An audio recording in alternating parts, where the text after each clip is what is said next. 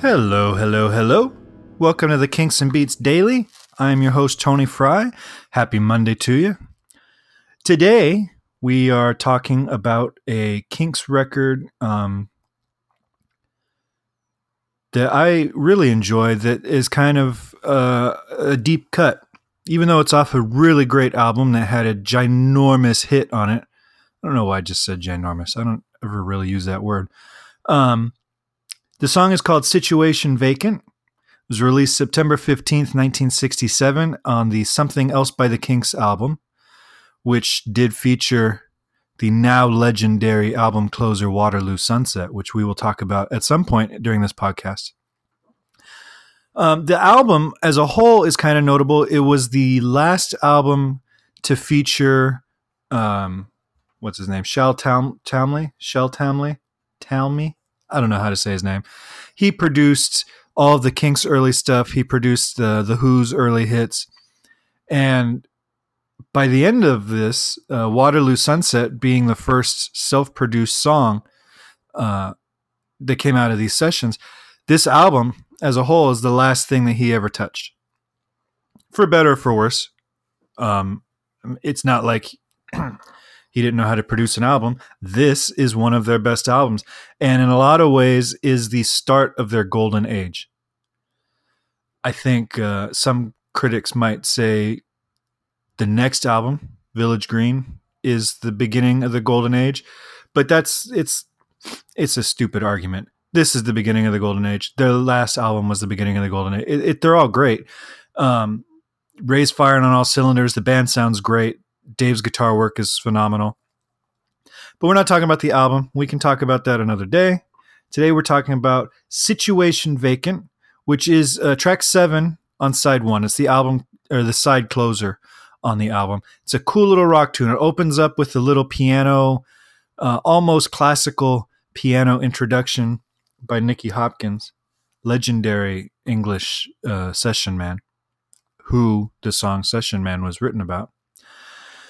Um, but then immediately turns into a cool little rocker. It's another one of Ray's tongue in cheek um, lyrics. It's about a couple. He was writing about couples a lot back in these days. Uh, Johnny and um, Susie. And they uh, appear to be newlyweds, maybe. And the song starts off very happy. Susie and Johnny were happy, earned enough to pay the rent. They were getting by. Things were going okay. They were happy. But Johnny's mother in law had too much ambition, and this made Johnny very upset. So immediately, the lyrics take a more sinister, dark turn. And the song continues with Johnny leaving his uh, job, the only job he's ever had, in order to appease his mother in law and he looks towards these situations vacant, which, um, for those of you who are my age or younger, um, that is another term for the classified pages in the newspaper. For those of you who are 20 and younger, the newspaper classifieds was the uh, monster.com hard copy edition. So turns out, you know, he quits his job, goes to the classified papers, can't find another job. And this is all to satisfy his mother in law.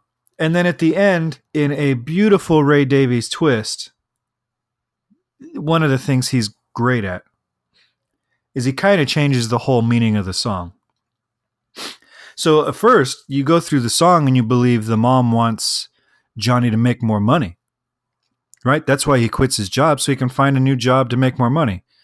Um, but at the end, Johnny's got no money, got nowhere to go. Johnny's in a great big hole. Susie's separated, living with her ma. Now little mama's satisfied. She didn't want Johnny to make more money. She wanted Johnny to not be with her daughter anymore.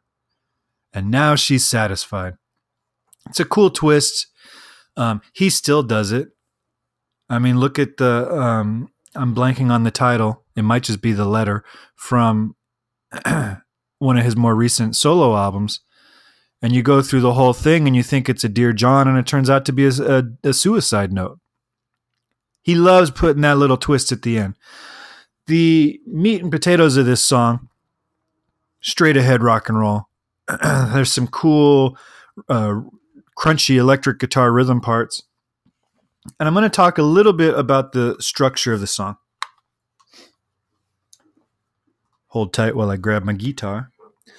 So, as we've talked about on several episodes already, and we're only 16 episodes in, and I've brought this up a few times with both bands, there's not a, real strong chorus because there are so many strong choruses. So we've got like uh, he starts in the key of E, sorta. He's starting on an E7 chord, which is already borrowing a note, and then switches to a B7. So he's going one to five.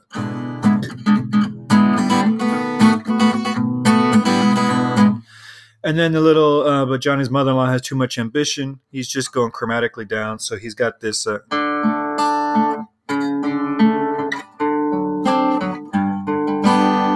then slides down on F sharp seven. That's a cool card.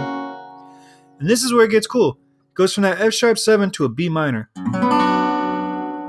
And then in the next measure, goes back to a B7. So that B minor to the B7 cool little turnaround. Um,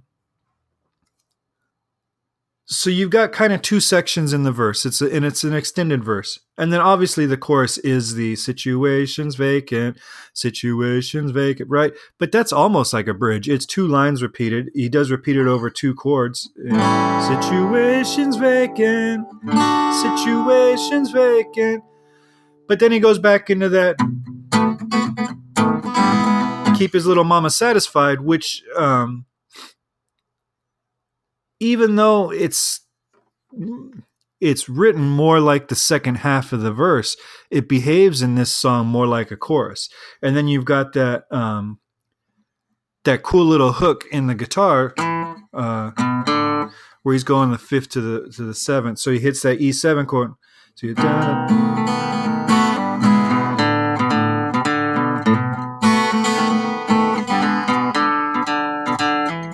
So that's a cool little, and it adds a little bit of dissonance because you've got that seventh in there, uh, the dominant seventh. so that actually, for all intents and purposes, acts like a chorus, even though it's the second half of the verse. And then I've talked about this a few times on the podcast too. Out of nowhere, seemingly towards the end of the song, he introduces a whole new theme. So instead of going up in fifths, the E to the B7, um, on the last section, he goes up in fours.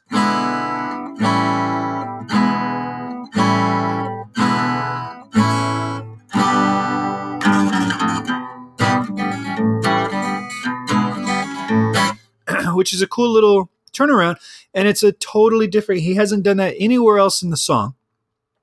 And now for the the coda, the you know the the refrain of this piece, he's introducing a whole new melodic theme, a new chordal structure, everything where he's doing that Johnny's got no money, got nowhere to go.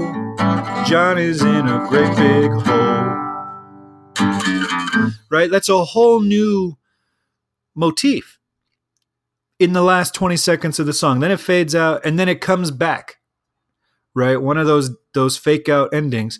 And the the I would call it the second coda when it comes back in is using this structure. So now you've got this brand new idea that you haven't heard once the entire song. And it's the last thing you hear, and you hear it a couple times. Like Ray really digs it in. Um, the band, I guess. Yeah, This would be a this would be an arrangement question as much as it is a songwriting uh, question.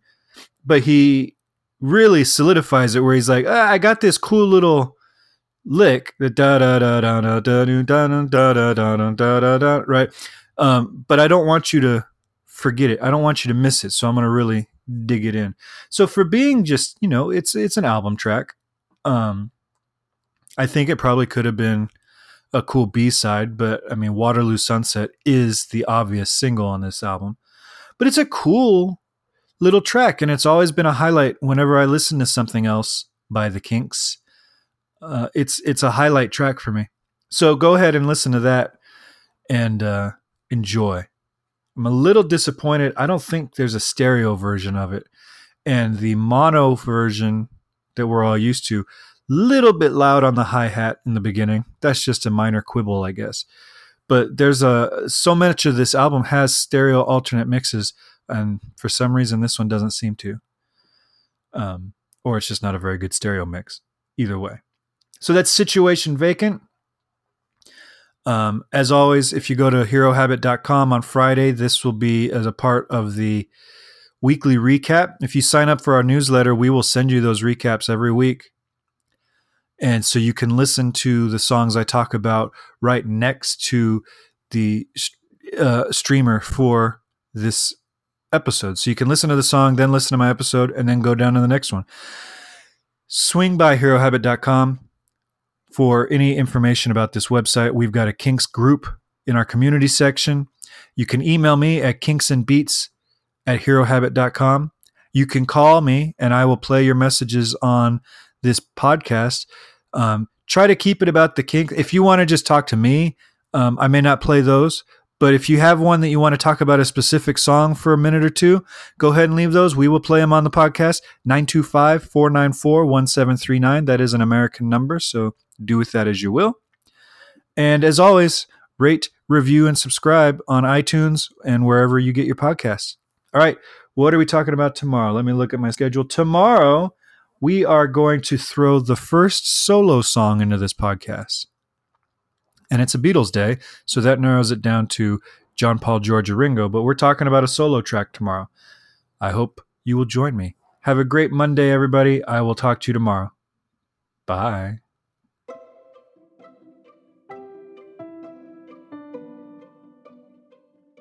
This podcast is presented by the Hero Habit Podcast Network. Swing by HeroHabit.com today to comment on this episode and poke around our growing database of sports and pop culture news, reviews, and collectibles. HeroHabit.com. Collect your heroes.